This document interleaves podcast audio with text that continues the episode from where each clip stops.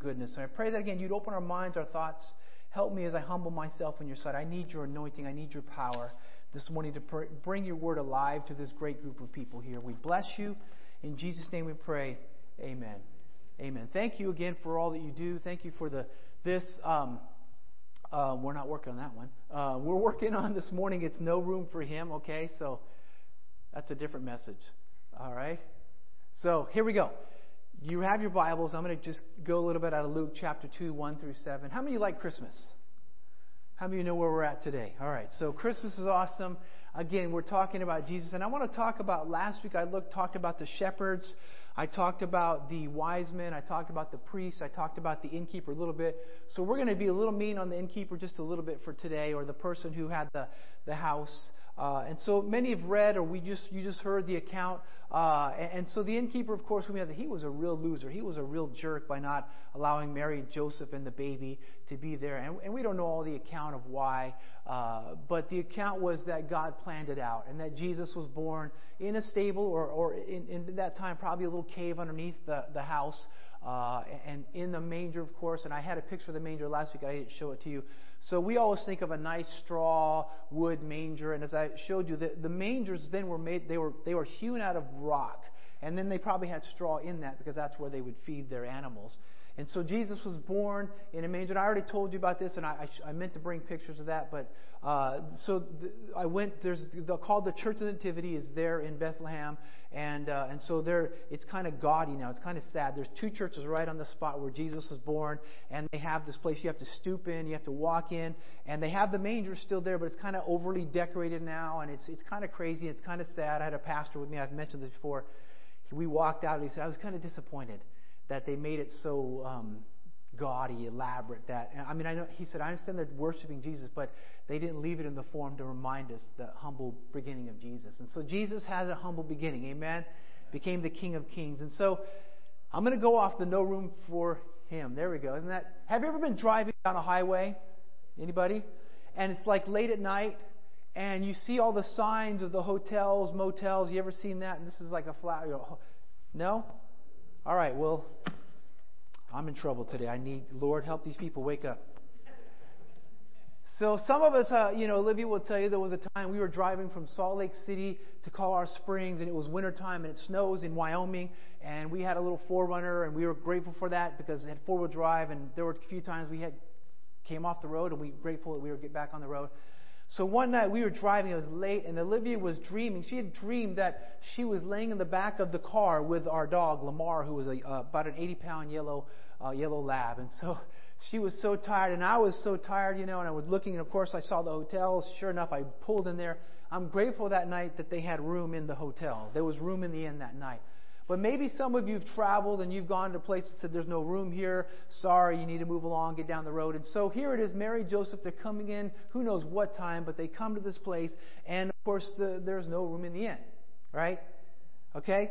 So let's talk about this. You see, Jesus sought an entry to the overcrowded hearts of men then, and he still has the issue today of trying to break into our overcrowded lives.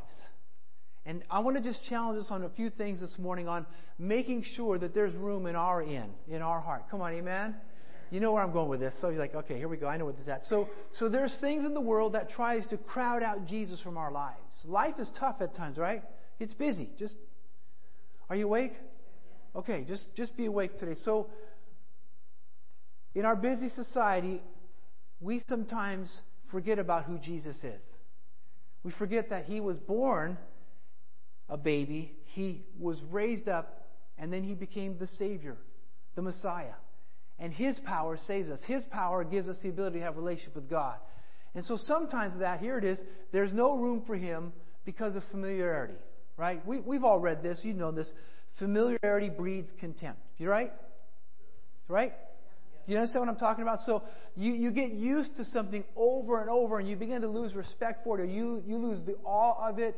Uh, and so maybe like a, if you've worked uh, in the electrician field, I've, I've met electricians where uh, my dad was, you know, he was uh, in the army for many years, was a signal corps, knew about electronics and elect- uh, electrical stuff, and he taught me some stuff about uh, setting up outlets and all that kind of stuff. And so, um, but he said, you know, some, there was one time a man had lost his respect for the power of the electricity. And there was this radio room, and uh, it was like a, a radio room. It was an outdoor radio room, and um, they said never to go in that and never to shut the door.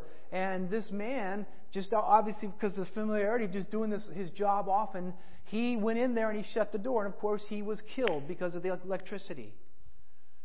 And you see, sometimes we become so familiar with something, we just forget about the power of it, or we forget about the, the effects of it, we forget about who it is. And you see, in our world today, people are, are familiar, and, and we, see, we see this, sadly. We've seen this in the news, and, and good, good that they're being called out or being caught, but we've seen these, these men, mostly men, with these inappropriate relationships or treating women uh, inappropriately, and they're being caught now. And they, they just were familiar. And they, if I could just keep doing this, I, you know, I'm above the rules, I'm above the laws. And so their familiarity, they were in contempt of familiarity. You see what I'm saying? Are you following me? And so sometimes we forget to respect the power of Jesus, or we forget to realize that sin has a cost, right? It, there's a price to pay.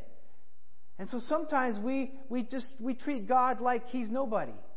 We, we treat him like he's Santa Claus, or we demand from God, or we, or we demand Jesus. We call him our homeboy. He's our little buddy. He's our friend. And Jesus is, is more than that. He's the Savior. He is the King. Come on, amen. He is the Lord. And so sometimes as Christians, because of the familiarity, we, we think that Jesus serves us. And we forget that no, we serve Jesus. Come on, amen. And so sometimes we think, well, I, you know, I don't have to do all that Jesus says. I can just take the Bible. You know, I don't like that part about the that, so I'm going to rip that out. Uh, you know, I don't agree with that. And so we just begin to treat the word as I'm just going to pick and choose. We become cafeteria Christians, buffet Christians, right? So this is what familiarity does. We'd say, I don't really believe in that. That was back in the Old Testament. We're seeing that with marriage. We're seeing that with the world telling us. Now that's not true today. No, the Bible is always true. The truth will never change. Come on, amen. so we become familiar with it and we begin to say, you know what? And so during Christmas season, I want to remind us that we should not be overly familiar because Jesus said this. In John 14, he says, If anyone loves me, he will obey my teaching. My Father will love him, and he will come to him and make home, make a to make, excuse me, make our home with him. He who does not love me will not keep my teaching. These words you hear are not mine. They belong to the Father who sent me. You see, we think Jesus is our, our buddy, our friend, and uh, He only blesses our checkbook. He blesses our friendships. He blesses our minds. He, he bails us out of our mistakes, and He can do that stuff. But what's happening is we're pushing out the Lord Jesus. We're not having room in our inn, in our heart, because we've now pushed him out and we've treated him only as an ATM, a, a you know, a jackpot handle, or the, the, the, the Santa Claus. And I want to challenge us to be reminded that let's remember He is the King of Kings. He is the Lord of Lords. He is holy. He is just. He is righteous. Amen? So the question is this Do we have room in our hearts for Jesus, or have we pushed Him out? because of familiarity. So here's something else, okay? The second part. We cannot become too familiar with Jesus.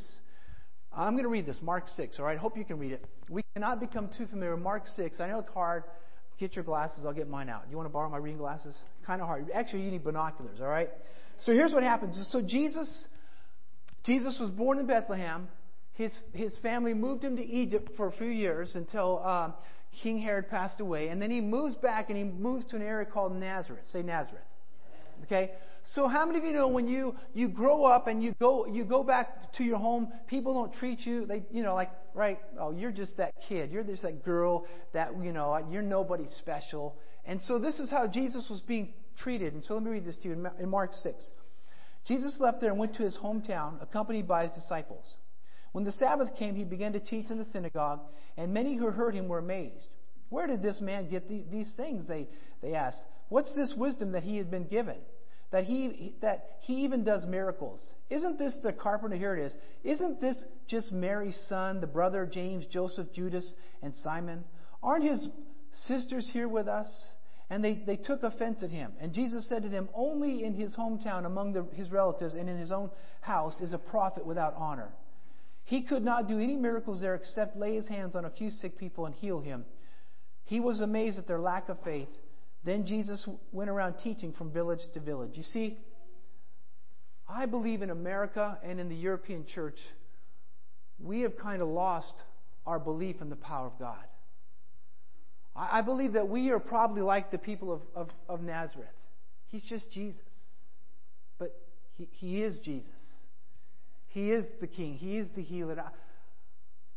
I, believe that we've lost our respect again for His commands, His holiness. I'm repeating a little bit.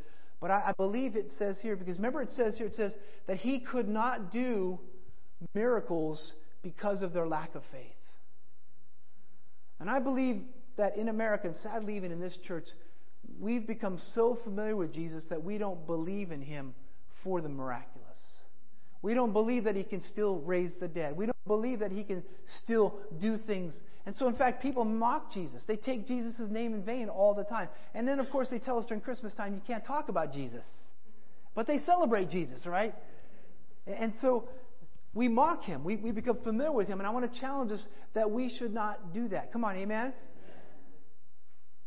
You see, a lot of times God wants to work in our lives, but we, we have become so familiar with Him that we don't allow Him to work in our lives. You know, Pastor doesn't make much sense, it's because we, we forget who He is. And I think there needs to be a, not a fear, but just a holy awe of who Jesus is. I mean, He was the Savior. He was tempted. He never sinned. He was buried. He was resurrected. Amen? He's coming back again. And maybe we don't see the miracles because we don't expect Jesus to do the miraculous anymore. Maybe we don't call on him as much as we should. So, my question is Is there still room in your life for Jesus? You see, and I'm, I'm trying to be nice and I'm trying, I'm trying to be hopeful and helpful the message, but you see, we, we treat our worship services like the restaurant service. We, or we rush in later, we rush out, and we, we think, wow, this church is unfriendly, but we don't know you because you leave too soon. Or you come in late. Or you don't come to the events that we have, and you think, man, it's just rough, it's life's rough. And I understand that. It's been busy. People are busy. I understand that. Let's worship Jesus as who he is. And there, there is a, I know sometimes people, they forget that worship, it takes time out of my day. But this is worth it because we're connecting with God. And, and Pastor Stan sometimes has to shake us a little bit or encourage us. Uh, we have to sing great Christmas carols to remind us of the power of Jesus. So let's not become too familiar with Jesus. Amen? Let's always be in awe of his love, his power. Amen? Let me move on. I don't want to just beat that too much. So there was no room. The second part, there was no room for him due to possessions. Uh oh. Did I just say that? Yeah. You see, we live in a material world, right? Would you agree with that? I mean, you need material. You need to. I'm glad you wore clothes today. I'm glad you brushed your teeth. I'm glad somehow you walked, you drove, you, you got here some way. Did you know that you that if you own a car or rent a car, that you are in the top 9% of wealth in the world? You didn't like to hear that today, did you? Because your piece of junk car just barely sputters along and there's smoke coming out of it. The blinker doesn't work. There's a crack in your windshield. You know, I mean, it, it you know, the, you, you barely made it past. And so, but I'm just reminding you that we are so blessed but we, we're so obsessed with possessions. We live in a material world. We have to have materials. Come on, amen? But you see, many of us have been infected by this thing called affluenza. Do I have it? Affluenza. Say ah, not in, but say affluenza. See the spirit. There we go. Affluenza. This is actual. This is from the Merriam-Webster's dictionary. You can actually go and find this. This is now a new word. There's a lot of new words. The spirit of affluenza, it says this, affluenza says extreme materialism and consumerism associated with the pursuit of wealth and success and resulting in a life of chronic dissatisfaction, debt, overwork, stress, and impaired relationships. Do you see that? We are obsessed with having things, and there's nothing wrong with things, but we're obsessed to the point that we spend hours and hours where some of you were shopping this, this morning on the phone during the worship time. I got to get a good deal for this Christmas, or it's on sale. I need that. I need this. I need that. And sometimes you do. But here's what David Hawkins says. He says, affluenza is particularly rampant in the United States, where we place a high priority on financial success and material possessions. You see, Jesus was born where? In a stable, in a manger. He was born in humble beginnings. And of course, he could do all things. And we don't know if he owned a house. Some people, some theologians say he owned a house, but it never really says that. He, he didn't worry. He just went and did what God called him to do. And we are so obsessed. And please don't get, I mean, you're blessed if you have, like some people, they, they're like surprised we have a house for our car. Some of you, if you have a garage, that's a house for your car. Your garage is bigger than most people's houses outside of this country, in third world countries. And you're, you're griping about stupid car door, oh, garage door. It takes too long for that. To, oh, you know, and you pull your car. Or maybe some of you have, check this out. Some of you, you have so much stuff you can't even put your car in your garage. And you're like, we need more stuff. And you go shopping for, and you and you ring up your credit card. I mean, I mean, this this affluenza has affected us all. Come on, amen. It's it's it's it affects us all. It, it causes a disease called greed. Affluence is a materialistic mindset. And it says, I must get more because God wants me to have more, right? You've heard that, right? God wants me to have more. He wants us to have more of Him. And He gives you more so you can bless other people. He doesn't just bless you to bless you alone, He blesses you so you can bless other people as well. I mean, there are times He loves to bless you, but it's always to remind you of who He is. Amen? And you see, we get, we get this mindset that God blesses His people so that we can just have more and more and more. And, and the question I always have, and I have to be careful, how many coats do you need? I have a coat for every day, Pastor. I have a coat for my dress uh, suit, I have my, for my dress, uh, you know, my formal gown, Pastor. You don't get it. And, and I understand that. You don't want to just wear like a ski jacket. I understand that, you know. Well, I've got four ski jackets, Pastor. Okay, well, how often do you go skiing? I never. Okay. So, so maybe someone else could use one of those coats, right? right? How many boot, boots do you have, right? How many sandals? How many shoes? I mean, how many how many pairs of pants do you have? I mean, uh, right? Come on, right? But I need more. I mean, we're all like that. Things wear out, right? Come on, it's true. I'm having fun with you. But you see, affluenza says getting more money and possessions is the ultimate aim in life. But what's going to happen to all that stuff when you die? You don't. You're not going to care. Okay? I've told you this many times, it's still true, that typically when, when a family uh, member passes away and they pass an inheritance on to their children, it's gone within nine months. All that money, like billions of dollars you've saved up for your kids, it's going to be gone in nine months. Isn't that awesome? You've worked so hard for it. Now, there's nothing wrong. Are you saying I should never retire? I'm not saying that. You should. You're wise to have money put aside, and you're wise to have set, stuff set aside. But don't get into the affluenza that I need more because I, my neighbor bought a new car. I should get a new car. My my neighbor they they added a new sunroom to their house. I'm going to add a new sunroom. And if you want to do that, that's fine. But why are you doing it? Is there room for Jesus and all that? Well, yeah, we're going to go out and study, have prayer and Bible study. Okay, make sure to invite me. See, the problem is there's nothing wrong with things. Say that. There's nothing wrong with things. Okay? But the problem is when the things have us. You see, when the things have us, that's the problem. That's where Jesus gets pushed out. Come on, you're with me? Let me move on. Letter B. Let me just talk about this. Is this is what the spirit of, of possessions, material. Letter B is beware of every greed. This is what Jesus said. Jesus said this in Luke 12:15. He said, Watch out. Be on your guard against what? All kinds of people. No. Watch out for all kinds of pastors. No. Watch out for all kinds of politicians. What does it say? All kinds of greed. Listen, a man or a woman, a person's life does not consist in the abundance of his possessions. You see, God knew that we would become connected to our possessions. We would worship our possessions. I love it when a person gets a new car, right? So I've talked about this, and they park their new car as far away as they can at the shopping center, right? And then they take up two spots, right? And I'm that guy, that jerk that gets mad, and I want to park like right there, and because it just annoys me. And I'm not the guy that does this with a car door when the new car. I don't do that, okay? Because my car doors are dinged up because you've done that to my little car. All right?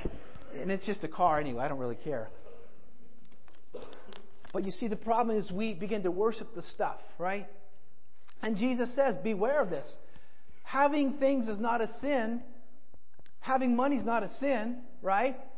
It's just when we worship it, when it becomes important. In fact, I'm going to read this scripture to you. 1 Timothy 6, 10, 6 through 10 says, But godliness with contentment is great. gain. Say content.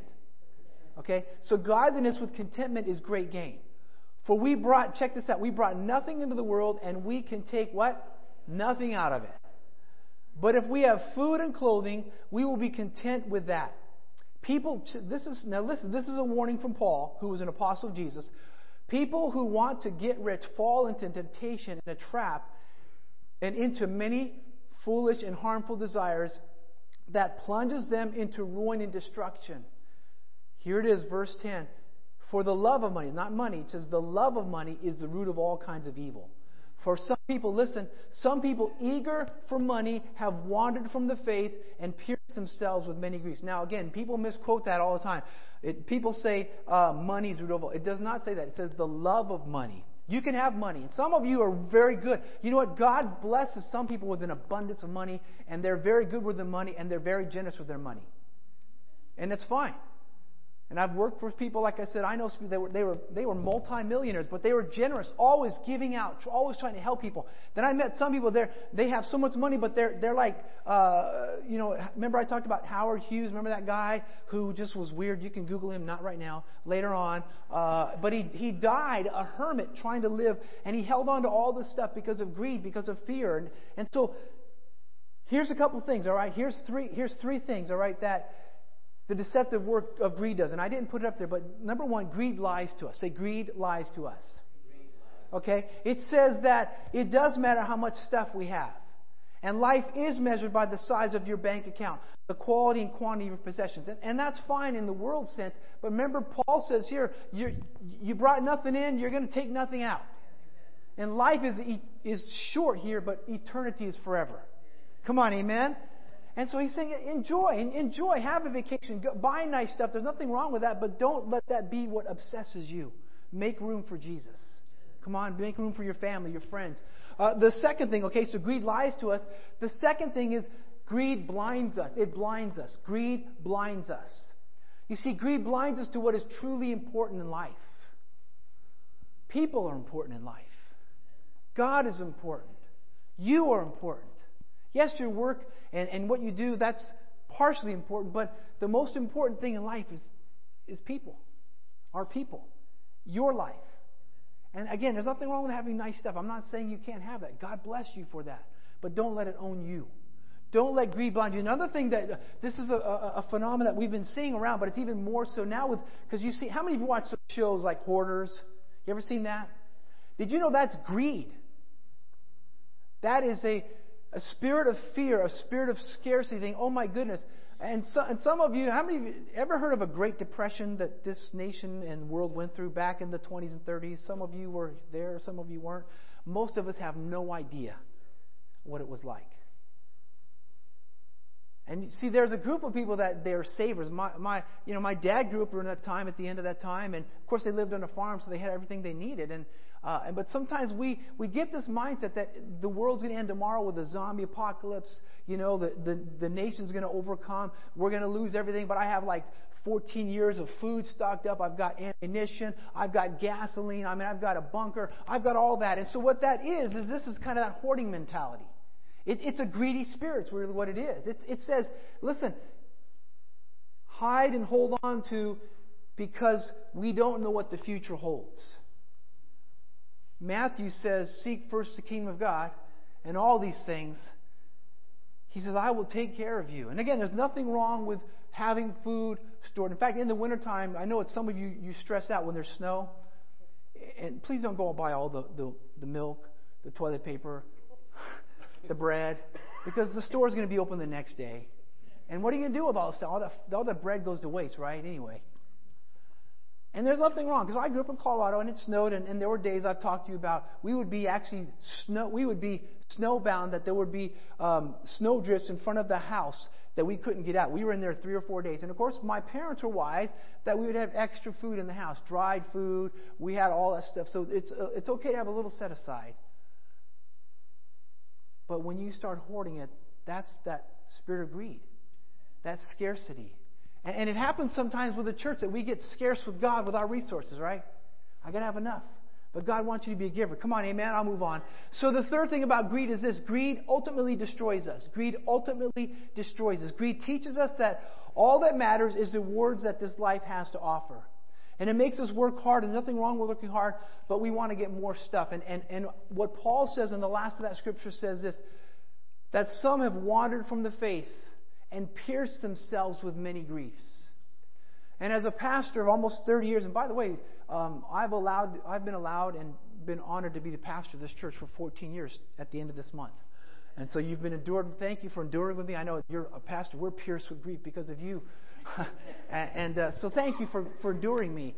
Um, but in my almost 30 years of ministry now, I have seen people who have wandered from the faith because of the greed. I've seen people in this church who have come and they've been educated now and they've got the right job. They're asking Pastor, pray for me, and I pray for them to get a job, and then all of a sudden they start doing well. And they buy a new house, they buy a new car, they buy a couple cars. And then it gets to the point that I'm working Pastor Stan, I work every Sunday, I work every day. And then we don't see them anymore. And not only do we not see them now, but they just don't go to church anymore because greed has lied to them. And I've seen some people, of course, that just, just destroyed their marriages, destroyed their life. They're obsessed with stuff. And stuff's nice, but stuff's not going to bring you to heaven. Jesus is. So, do you have room for Jesus in your heart, in your checkbook, in your stuff? Come on, amen? I love you.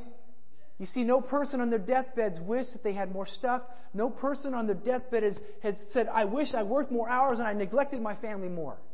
I just recently read of another person, a man, and I'm not, I can't remember his name, but he was very wealthy, and he said, I, and they asked him, what do you regret? I regret not spending time with my family. I regret spending too much time at the office. I regret being obsessed with gaining so much wealth that I, I push my family away. There has to be a fine line. Amen? God help us. Has greed pushed Jesus out of our lives? I'm going to move on. You good? I love you. So these are things to protect yourself. There was no room due to activities. Oh, Pastor, I knew you were going to go there. I knew it. I knew it. I knew it. I knew it. Okay, okay. Our priorities. Our schedules show our priorities. Come on. Your checkbook. somebody, your checkbook. What's that? Young people. There used to be a thing called checkbooks, and there used to be checks. You can like do a Google search on them. You just have to write stuff out to pay to the order of. So like, what's that? Your bank account shows your priorities. Now, I mean, I mean, you have to pay bills, you have to eat. I understand you have to pay taxes, but we make priority for what's important in our lives. Pastor, how dare you say my work is more important than Jesus? So my question is, is it? That's just for you to answer. Pastor saying God gave me that job. He did, but not to worship. I've said this, I'll say it again. We work at our play, we worship our work, and we play at our worship. We work at our play, we worship our work, and we play at our worship. I love you. Is Jesus first in your life? You see, the second thing, how many like sports? Some of you like, oh, no, I'm, I'm not. Football, soccer, tennis, I mean, ping pong, uh, whatever. Uh, I love the Winter Olympics. I love it. No? All right. How many of you like the internet? Social media. How much like life, okay? Magazines, movies, entertainment. It's amazing how much more we, we know about pro athletes than we know about Jesus. It's amazing we know what restaurant our favorite movie star ate at last week. It's, it's, it's sad we know more about their dog than we know about the disciples. How many? There were 12. Can you name them all? You can name all 11 players for the, the Washington Redskins, right? On offense, right? You know all their stats. You know what colleges they went to. You know what awards they got, right? All right, I'm moving on. It's amazing that people will miss church because of their favorite show is on. Nowadays, you can like record a DVR. You can you can veg. All right, all right. And we move on. All right. Leisure, yard, travel, hobbies, habits. Are those things push Jesus out of your life? Please take time off. Please relax. Please enjoy a good movie. Please go have a nice cup of coffee. Go out to eat. Please go on vacation. Please enjoy the things that God gives you. God says to enjoy the fruit of your labor. That's biblical. But don't worship it. Do those things have priority over Jesus in your life? Because Jesus will save you. Those things will not. They're nice things, right? I mean, I love vacation. I love when I can take my family to vacation. I love to go out and finding food because I love food, right? But I don't worship food. I worship the God who helps us to enjoy food. I love you. Amen? All right, so what are our priorities? So, of course, the next thing, let me move on. Um, do your priorities make room for Jesus? The second part of this is let it be God's priorities. Can you imagine? Can you imagine if Jesus was so busy he didn't have time for you? Can you imagine if Jesus didn't, if God did not listen to your prayers, did not answer your prayers? Taking this this week, I was uh, changing up my insurance, and I called. I called. I is, have you ever done this? I called the insurance company to to ask some questions. You are 52 in line. Your wait is 70 minutes. Can you imagine if you called heaven, Jesus, I need help? You are 5 billion 629 in line. Your your time of wait is five days. Can you imagine that? Are you not happy that God takes time? That He hears your call? He hears your cry. He knows, especially when you're lonely or discouraged, He knows what you have in need, and He meets those needs. He wants to take care. Isn't that awesome? That Jesus made room for you in His heart. That His priority was you. This is what Christmas, his priority was that you would know him and have a relationship with God. Isn't that awesome? He loves you. I mean, I, I love it that God says that God numbers the hairs on our head. Now, some of us have few, some of us have more, right? All right, but He knows the exact number. My, my, you know, some days more, some days less. He knows the exact. He knows everything about you. He loves you so much. And His priority, of course, is that all people love Him. John 3:16 you know this for God so loved the world that he gave his one and only son that whoever believes in him should not perish but have eternal life. For God did not send his son into the world to condemn the world but to save the world through him. Isn't that awesome? And of course I can read this to you 2 Peter 3:9 it says this the Lord is not slow in keeping his promise as some understand it but he he is patient with you. Isn't that awesome? He's patient with you. He's patient with me not wanting anyone to perish, but everyone to come to repentance. You see, that's God's priority. Your coworker, your neighbor, your boss, your family, the, the Democrats, the Republicans, all people, He wants them to be redeemed by the blood of Jesus Christ. That is His priority. Isn't that awesome? And He took the time out to send His Son for you and for I. Isn't that awesome? Christmas is the celebration of God's priorities. The Messiah would give His life. He would give us life. And I love this because, you see, God made room for us. God is making room for us. Isn't that awesome? Think about that. That that house payment you keep paying, the taxes you keep paying on that, maybe your third house you're paying. Isn't that annoying? God says, I'm making a heavenly home for you. Now, I know in the old days, uh, I've got a mansion just over the. Some of you know, there. It's an old song, but you see, the word in the King James was, Jesus, I go to prepare a mansion for you. And really, what it is, and, and they found out really didn't mean mansion so much, but you're going to be in God's mansion, is that God, Jesus I go to prepare a place for you. There's some rooms in my Father's house. God is preparing a place. He's making room for you. Isn't that awesome? So why don't we make room for Him? Let me read this to you because I, I, just got to do it because I, I, got that. I got, now I got that song going in my head. Do not let your hearts be troubled. You believe in God, believe also in me. My Father's house has many rooms. If it were not so, would I have told you uh, that I'm going there to prepare a place for you? And if I go to prepare a place for you, I will come back and take you with me. That's really the most important thing. Aren't you tired of the politics of the world? Aren't you tired of the moral filth? Aren't you tired of the, the lies of the enemy? Well, we have to endure for a while because Jesus said, I'm going to prepare a place, but I am coming back to take you. That's God's priority. God is going to take us out of this wicked world. He's going to redeem it. Those who accept his, his salvation. Isn't that awesome? That's good. So let's make room for Jesus. Amen? So here we go. I got to talk about this real quick. The, the fourth thing is there was no room due to family. The first part is your family is important. Your family, say, my family is important. Okay? So, so your family is important. 1 Timothy 5.8, if anyone does not provide for his, his relatives and especially for his immediate family, he has denied the faith and is worse than an unbeliever. So, so as, as parents, it is your job to take care of your kids.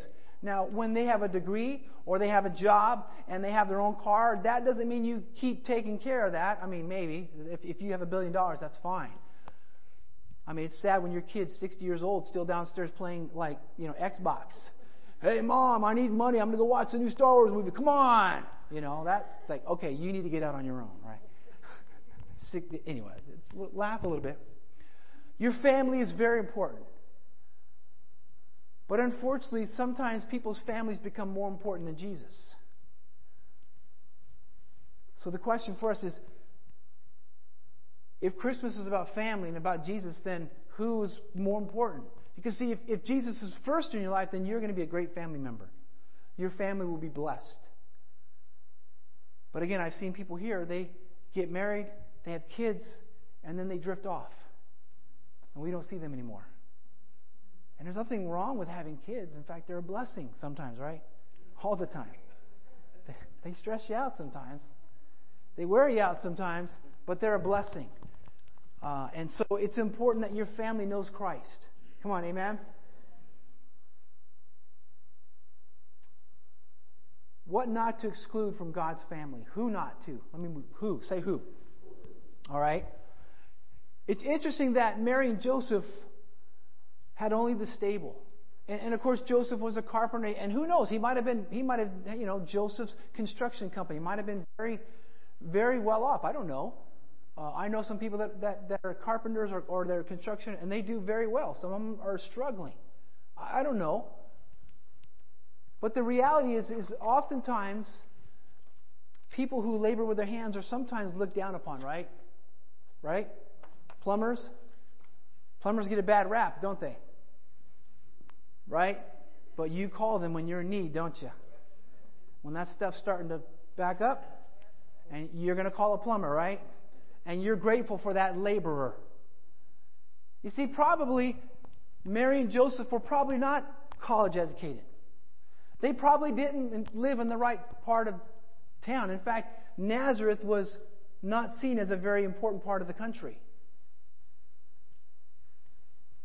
It's, it's pretty amazing that Jesus came through the lineage of Joseph and Mary. And Jesus loves all people. And it's interesting that sometimes we exclude people from, from our, our life. Now, there are people that are, if they're hurtful, they're hateful, they're destructive, then manipulative, you should stay away from those people. But we should never turn people away because of the way they look, the way they smell, the way they vote, the way they act, what country they're from, what, what background they're from, because Jesus came for all people. Come on, amen? Rich, poor, all nations, every tongue, every tribe, whatever political background they came from. We are not to exclude anyone. I was reading in James about how they were like making room for the rich people and, and, and excluding the poor. And James is saying, don't do that. Love all people. Come on. And so we should love all people. Our society, our society loves to name drop. I mean, I've met the president. I, I haven't met the president, either any of them. But some people, I know the president, the current, or you know, I, I met LeBron James or Bill Gates, right? Or or uh, how many of you remember Pele? Anybody remember Pele? Soccer, football. All right. I had lunch with Denzel Washington, or you know, I, I met so and so, and that's cool. But but will those people get you to heaven? Not by themselves. I mean, they can lead you to Christ, but they can't. God loves all people. Amen? All right, I move on. So, so obviously, here's the important part: is that God has called us to be like the shepherds. Remember the shepherds after they heard the good news. So God's priority is that you know Christ, but also that you share this good news with other people. Since you've made room in your heart, help others make room in their lives. Come on, amen. So, so becoming part of God's family is important. We should not exclude anyone, and we are missionaries. Remember, I, now I love that little video. Is that when the shepherds, after they saw Jesus, they went, and I loved it. They, it was showing them going door to door because it was nighttime, probably right, because it says at night they are out keeping watch of their flock at night, and they were around knocking on doors. I mean, have you ever been woken in the middle of the night? Someone pounding on your door? I know some of you don't answer the door anymore anyway. They called you, right? They were, the Messiah is here. They, they were excited. And people, remember I talked about this last week, no one listened to the shepherds because of the lowest of low, but once they met the Savior, now people were listening to them. When you have Jesus in your life, people are going to listen to you because you have the most important message that will change their lives, that will help them. So would you stand with me this morning? So my, my challenge for us is that are we making room for Jesus in everything that we do? Is he really that important in our lives? And maybe this morning, maybe this morning as you're here, you've heard me talk about this Jesus, who is the Savior of all the world. He is the Prince of Peace. He is wonderful. He is Counselor. He is Almighty God. He came to give you and I life. Maybe this morning you have not accepted His life. The Bible says that if you believe with your mouth and you confess, you know, you confess, believe your heart, confess with your mouth, you will be saved. Saved from what? Saved from death, hell, destruction. And Jesus, who came for you and I, will be in your heart. And so if you've never made that call for Jesus, I'm asking you that you would consider that. Would you just close your eyes? Bow your heads just for the privacy of those around you. And I want to give you opportunity because, again, I'm going to read it right. It says, For it is with your heart that you believe and are justified, and it is with your mouth that you confess and are saved. And, and the scripture says, Anyone who trusts in, in him will never be put to shame. So, with your eyes closed, your heads bowed. You see, I would be remiss during this Christmas